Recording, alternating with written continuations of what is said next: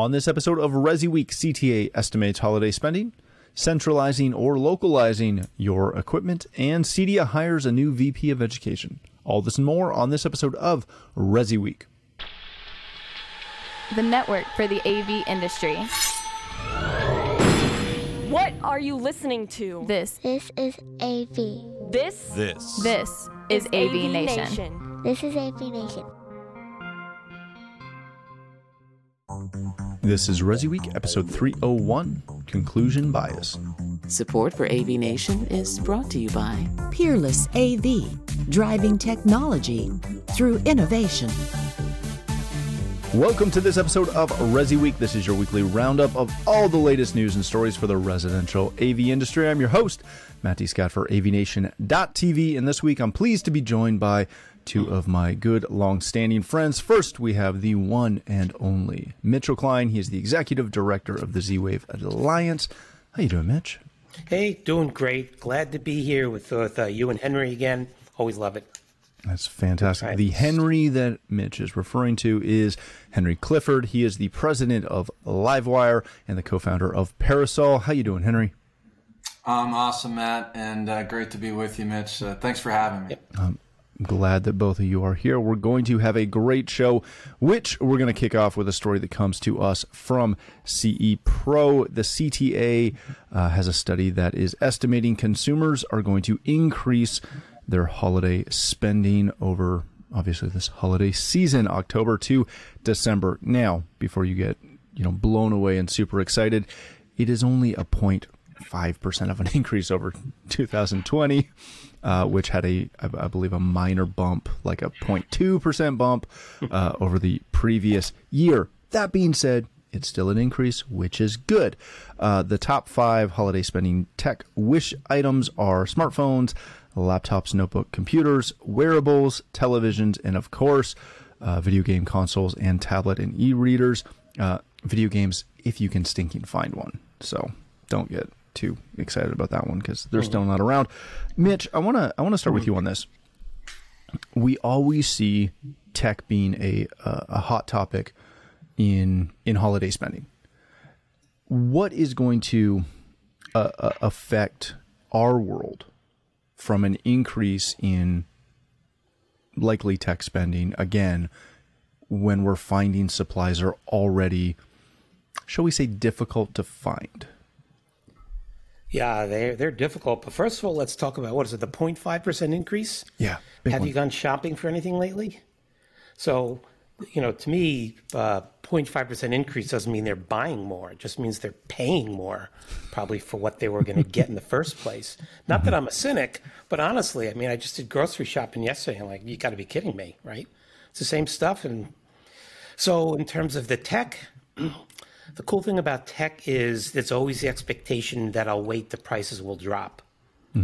Um, I don't believe that's going to be the case. I can tell you from a silicon perspective, we're seeing increases of 20 to 70% just on the little chips, which of course then you start adding in the challenges in terms of uh, logistics, which has been written about like crazy. Um, so I guess I would have to say if tech is on your list, buy it already.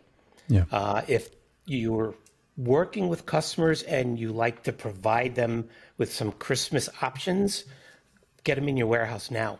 Don't wait for the orders and then just sell what you have. Because I can pretty much assure you, if you have it, someone is going to buy it.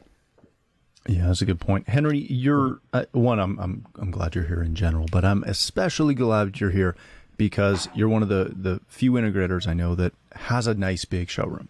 You have an experience center. You have a place where people come to look at tech, which a lot in our industry don't don't do that as much anymore.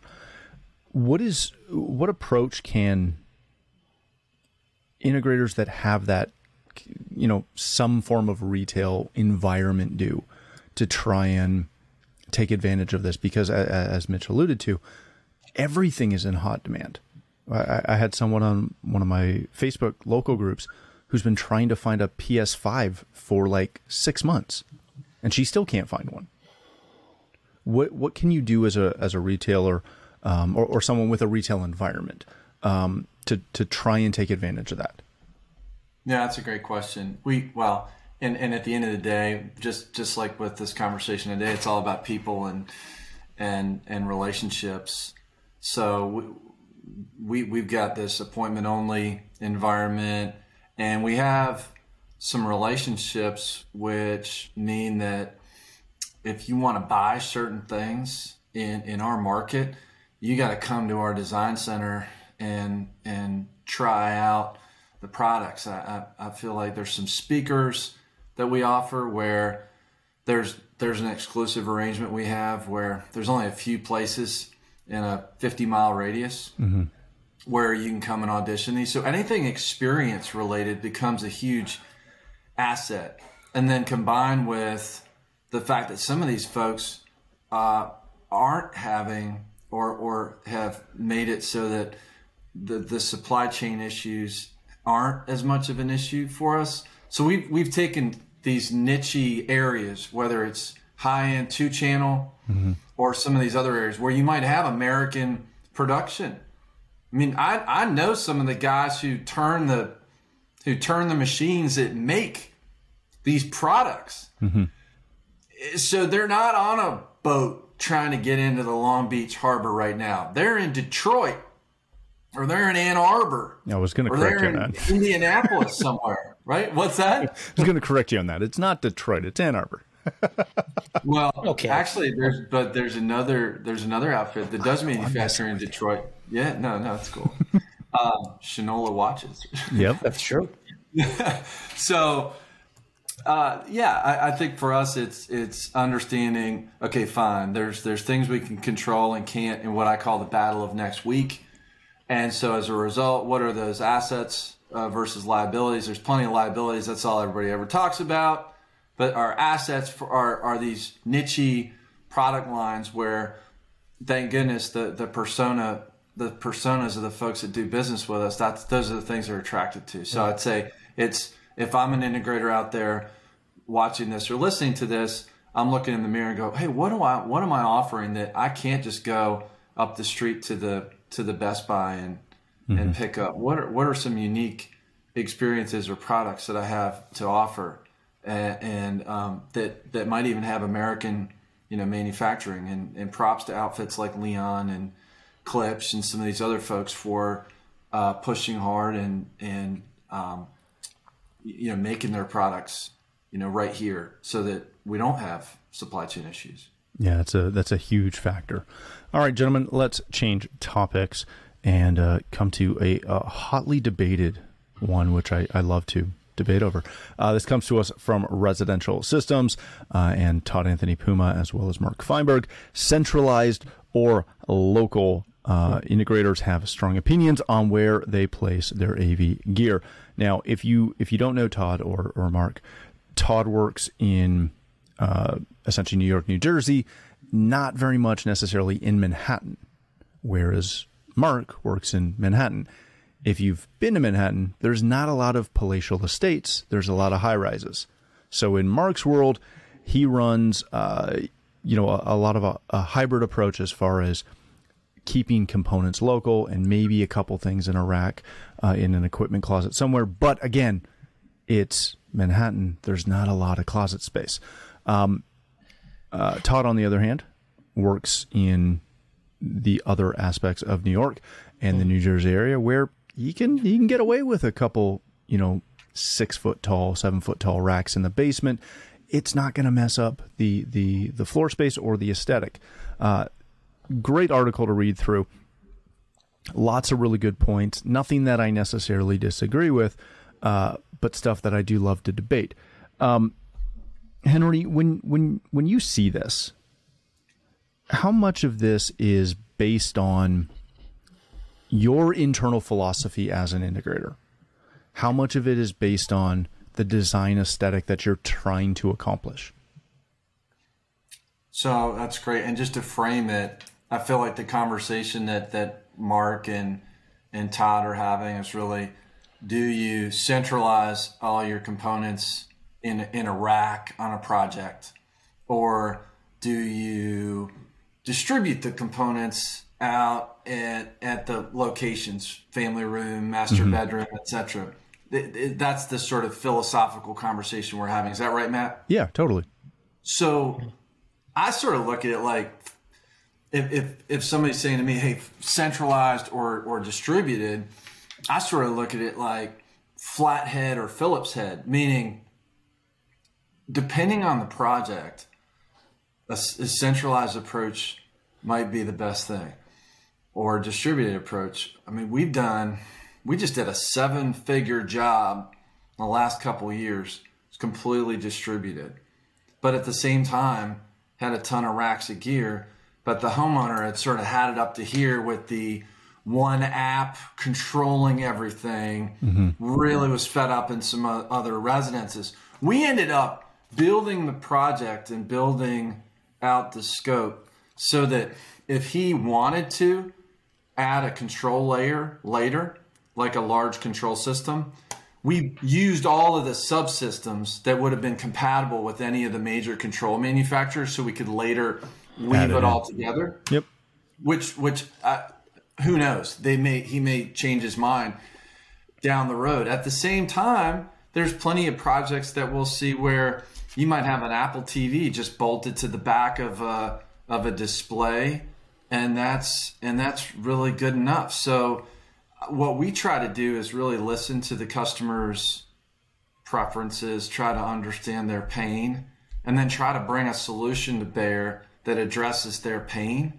If that solution happens to be centralized, party on. If it's distributed, then then then that's what we'll do as well. But for us, it's just it's more of working backwards from the pain of the customer and if and if a centralized approach works for to address the pain, great. If distributed works, then then that's what we're going to do. But we definitely don't go into or we don't go at our work with a conclusion bias in mind. We uh, we understand that sometimes you need a Phillips head, and sometimes you need a flathead. I'm going to argue that you need a Robinson. Mm. and get Is rid that, of it. That, that sounds Canadian. It's, it's square Right drive. there. It's amazing. It's heaven. Ro- it's called a Robinson. yeah, it's a square drive. Robinson. Oh, that's the square stuff. Yep. Yeah, I Tor- did- Torx is even no- better. Oh I didn't gosh. know. Yeah. I didn't. I didn't know that's what that was called. Yeah, I it's thought it was amazing. called the Torx, or is that a different? Torx is the star. the Star. Okay. Yeah, yeah. I knew. I knew that one, and I never, never heard of the Robinson. Robinson is. Uh, it'll change your life. Well, I mean, I used them anyway. I just called them something else. So, all right. Mitch, th- this is one of those debates that Hen- Henry kind of knocked it out of the park with his answer, but we debate this all the time in the in the in the industry, and to me, it, it's it's not really ever the debate. the The actual debate is: Are you stuck in a process of doing what you do because that's what you want to do, or are you coming in, you know, as that concierge and doing what's best for the client? because I've got clients just just as Henry alluded to who they really can use a distributed model. It, it's perfect for them. Put everything in the basement and just feed everything. And then I got a ton of clients who, man, the the best moment of their life was the second that Samsung and Sony said, "Hey, we're going to include the Apple TV app in the TV." Mm-hmm. Mm-hmm. And now they don't want any boxes. It's literally just a TV. Is this is this much to do about nothing or is this us getting caught up in a debate to have a debate because we're set in our ways There's something pretty awesome about a nicely dressed rack. Okay. No one can debate that. And if you've got the client that has the budget for it, that's what they're going to show off to all their friends. And so, you know, that that's the creme of the crop right there. And that was always the go to. Let's start off under the assumption where we're going to put the rack and then work from there. But things change. Things come around kind of full circle. You know, Sonos has done a pretty good job of saying you don't need a central rack. Um, you know, we were talking about this earlier. The kids, you know, our, our kids aren't watching the 60 inch TV. You know, they're watching their phone, right? So things are streaming, things are changing, and we really have to be in touch with what's going on. And you talk about getting in touch with the client. Uh, trying to figure out their lifestyle is where you go when you talk about identifying the needs, right? They don't necessarily know what they can have. They don't necessarily know what they can do. So that's all part of it is getting in there and identifying you know, who, how many family members, so on and so forth. From my perspective, and I read the article, you know, Todd, you know, a hybrid approach really is the best way to go so mm-hmm. that you're not requiring all of this additional hardware with single points of failure and other issues, right? So you strap on uh, Apple TVs to the back of each unit. The cable companies, if you use them, or the satellite companies, if you use them, you can strap onto the other side of the back back of the TV. Give them a remote control, and that's probably good for several rooms in the house. Master bedroom, media room, home theater, different story. So, again, to me, it's always going to have to be some type of a hybrid approach. Are we hitting a point where the tech is making a lot of our tech obsolete. Because I, uh, I I remember when and and keep in mind I'm in Canada, our like cable co tech is a couple years behind the U.S. as a rule, but I remember when the the scientific Atlanta boxes came in, and the cost to get a, a, DVR was an additional upgrade, and it was expensive. So we had a lot of clients who had the the standalone box for a couple of rooms, and then they had the PVR or the DVR for one room. And we sold matrices because mm-hmm. the the cost to rent six boxes that were quote unquote connected and could actually access the PVR was way more expensive than the cost of the stinking matrix. Now you can go get a, a, a Spectrum app that runs on a on an Apple TV or a Roku and get the exact same and sometimes a better experience. Again, avoiding that single point of failure, right? That's that's key. And technology isn't making what we do obsolete by any stretch of the imagination. It is making how we do it obsolete, perhaps. And I think that's the fundamental difference. We can still deliver the excellent experience, but we don't necessarily have to do it the way we've been doing it for the last 10 years. Yeah, that's a good point. Henry, one last thing before we move on. It, you you said something along the lines of of coming in predetermined, right? We all we all do that in some way, shape, or form when we when we have a client meeting. How do you is, is there a way to get beyond that? To get beyond walking up to a house, looking at it, and going, "Yeah, this is, this one's gonna be this one's gonna be a doozy." How do you get past that? Yeah, conclusion bias is tough, and it's ironic. Actually, conclusion bias is ironic given that we are technologists, and technology is supposed to be about change and Moore's law and speed doubling every 18 months. Yet those of us who've been doing it a long time can sort of get stuck in a little bit of a, a fact pattern of starting to sort of do what we always did and getting what we always got. And that's the tough part. And so I think approaching it from a from a pain perspective or from from a customer needs perspective to suss out requirements. At the end of the day, I think a well-run CI business has a few core ingredients like uh, like a Chipotle might have rice, beans, and cheese, right? You can use those three core ingredients to make 48 different dishes, and and so those of us uh, who take a look at the business and say we got too many core ingredients on the menu and try to refine it out, and we pick constantly challenge ourselves and our vendors to pick these subsystems. I want best in class lighting control, and I'm going to evaluate that every year.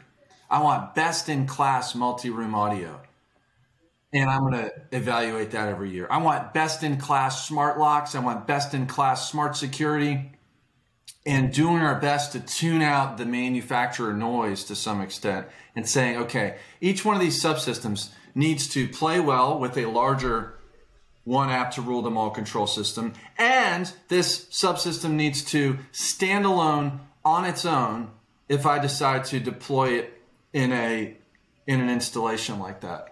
And so by having that cadence of refining a line card every year, I think we will end we we end up in a place where it's just baked in. We know that we're doing job interviews every year with our with our vendors and we want to be way more important to far fewer people.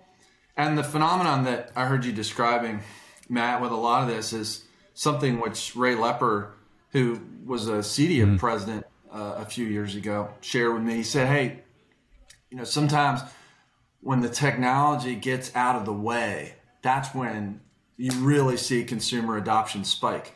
And I think the mistake that a lot of us can make at that point is to attach our own identity or livelihood to a shiny object.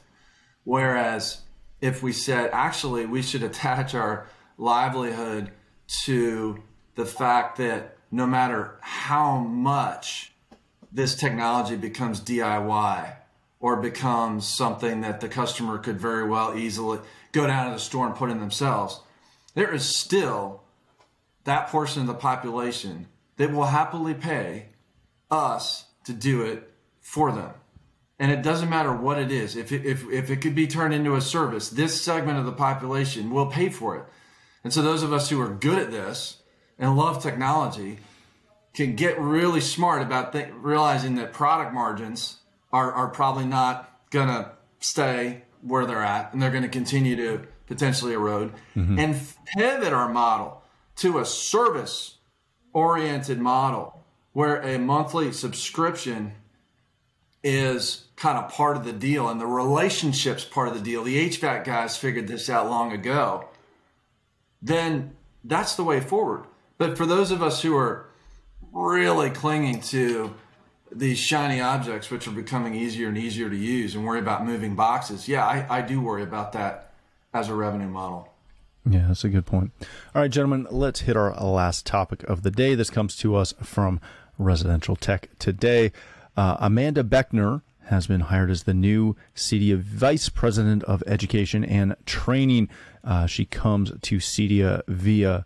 Uh, she she was previously the vice president of learning at Avixa, uh, where she led their digital transformation of their curriculum, shepherded three Avixa certifications and multiple standards in the ANSI ISO uh, accreditations, as well as built an active global network of over 250 education certifications and standard volunteers.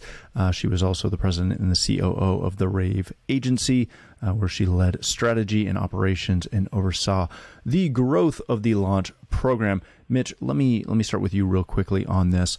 Uh, CEDIA has had a, a huge transition in education in the last couple of years with Samantha uh, Ventura, who came in after uh, Tom. I, I can't remember his last name.